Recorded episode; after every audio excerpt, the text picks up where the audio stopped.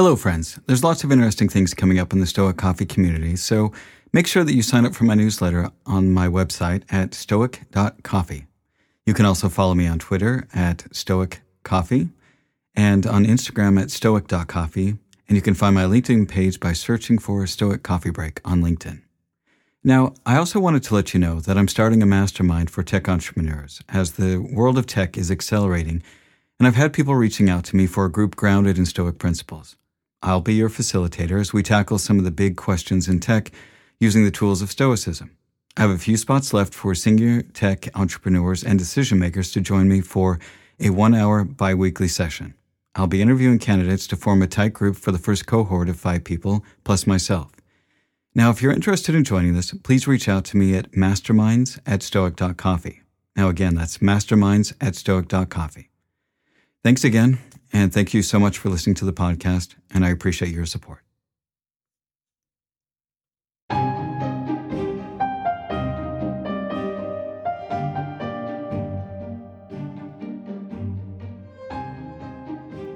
Hello, friends. My name is Eric Cloward, and welcome to the Stoic Coffee Break. The Stoic Coffee Break is a weekly podcast where I take an aspect of Stoicism and do my best to break it down to its most important points.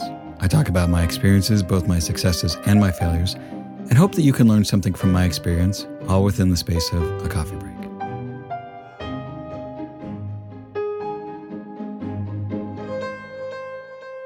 Today's episode is called The Four Types of Problems. Do you know that some problems are simple while others are complicated or complex, or even chaotic? Do you know the difference between them? Today, I want to talk about how understanding the different types of problems can help you face up to your challenges more effectively. We must not let the impressions carry us away so that we are not in control of ourselves, but we must receive them in such a way as to be in control of ourselves. Epictetus. A few weeks ago, I was listening to Tim Ferriss's podcast, and he was interviewing Albert Brooks, who is a columnist for The Atlantic and a professor at Harvard who writes and researches on happiness. Now, I've been reading Albert's column in The Atlantic for years, and so I was really looking forward to the conversation. And they went over a lot of different topics and ideas, but there was one that they briefly talked about that caught my attention because I didn't quite understand it. So, in the episode, Albert talks about how his father taught him about complex and complicated problems, and that far too often, because we don't understand the difference, we waste a lot of time and energy trying to solve problems in the wrong way when we can understand what type of problem we're dealing with, then we can start to apply the appropriate type of solution. Now, as I began thinking about and researching these ideas so that I could understand the distinctions, I came across some articles that talked about what is called the, the framework, which was developed by Dave Snowden in 1999, who was a researcher working for IBM. Now, the more I read about this framework, it really helped me understand several types of problems and how to approach each of them. So let's dive in and discuss the four main types of problems. First off, we have simple or obvious problems. Now, simple problems are those that we can clearly understand the problem, all issues are easily known, and the relationship between cause and effect is clear and obvious. There are well established solutions, and any issues are easy to resolve. This would be something like if you were baking cookies. You would need to get the ingredients from the store, follow a recipe, bake the cookies for a set amount of time, and there you have your cookies. Next are complicated problems. And complicated problems, while they may be difficult and challenging, they are solvable and tractable, which means that there is an absolute solution to them and they can be completed. A clear example of some complicated problems would be something like building a bridge, manufacturing a phone, or getting a college degree. There may be lots of steps involved and lots of moving parts, but the steps can be mapped out and followed, and the goal is quantifiable and can be reached. Generally, if it is a problem that can be solved and it is not simple, then it is probably complicated. Complex problems are problems that have no known solutions, just best attempts. Complex challenges are creative problems with many unknown and unpredictable moving parts. When you work on complex problems, you often won't know if your solution is effective until a strategy actually works. Even then, there may be trade offs that don't show themselves right away. Complex problems are dynamic, and there will probably be lots of failure as you try different solutions. Examples of complex problems are things like creating a loving relationship, running a campaign, or ending poverty. Complex problems are not problems that can usually be solved, but are problems that are managed on a continuing basis. They are fluid and ever changing, and so the solution is always evolving. Complex problems are often confused with complicated problems and people try to solve them using the same methods as solving complicated problems, which usually ends up failing and often making things worse than they were before. The last main type of problem is chaotic problems. Chaotic problems are usually ones of circumstances that are out of your control. In these circumstances, it is usually important to respond quickly, and the goal is to establish order or stability. Examples of chaotic problems would be emergencies such as a car crash, or natural disasters like tsunamis or earthquakes, or chaotic environments like getting caught up in a mob of people. There's not a lot of time to sit and think about a solution, and the circumstances are often unpredictable or in a state of flux.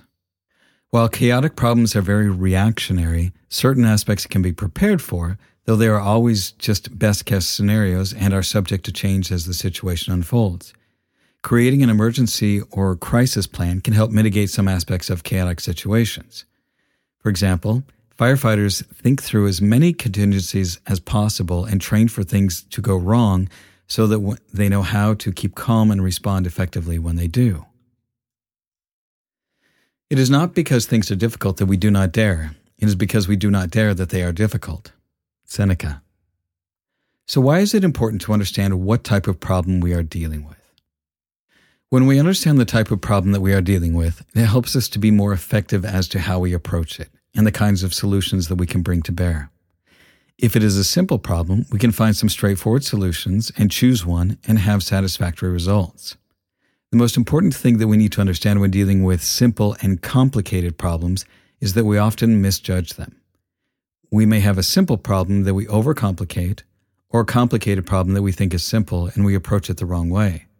By learning to discern what kind of problem we're dealing with, we can address it properly and make progress with the right kind of framework. When we confuse complicated and complex problems and try to deal with a complex problem in the same way we work on a complicated problem, you're going to try to manage unpredictable issues as if they were actually predictable.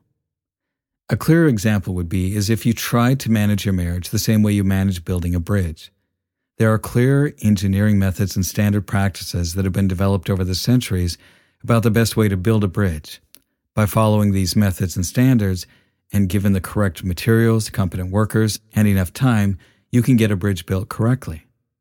Whereas a relationship is something that is always changing and is never the same from person to person, from day to day, or even situation to situation. There is no perfect blueprint to create a good relationship. There's no perfect formula that you can follow that will guarantee happiness with another person. It is all about trying things and seeing if they work. Often they won't, and that's when you have to be willing to be wrong and try something else. Now, as I was researching this, it occurred to me that one of the main reasons that self development and personal growth is challenging and often made even harder is that it is a complex problem, but we often treat it as if it's a complicated problem, meaning that it is not something that can be simply solved with some type of blueprint like engineering a bridge or a building. While there are certain aspects of personal growth that this type of problem solving can be useful for, the overarching challenge for growth is a complex problem. Our physical health is also something that is a complex problem. Our bodies are complex systems, which is why diagnosing illnesses or creating an optimal diet or workout plan are not a one size fits all. This is why, for example, some people with cancer may respond well to a particular treatment while others will not. There are so many factors at play, and many of them are just unknown. So, how do we approach these types of problems? Well, for simple and obvious problems, we should look to find the best and most obvious solution. The thing to look out for when dealing with simple problems is to make sure that we don't confuse it with a complicated problem. Otherwise, we may oversimplify a complicated problem or overcomplicate a simple problem. There are well established and accepted solutions that are known to work. Simple problems are common and they are easily solvable.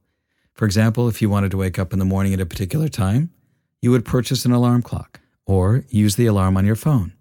If you need to secure your home, you buy a lock and you only give a key to the people that need it. If you want to stop drinking alcohol, the simplest solution is to remove all alcohol from your house and do not purchase anymore. If bars are a temptation for you, then choose a non alcoholic bar or find some other place to meet up with people. Now, understand that the last solution is for part of what could be a complex problem. If you're an alcoholic and your body is addicted, then simply removing alcohol from your life is going to be more challenging than just removing it from your home.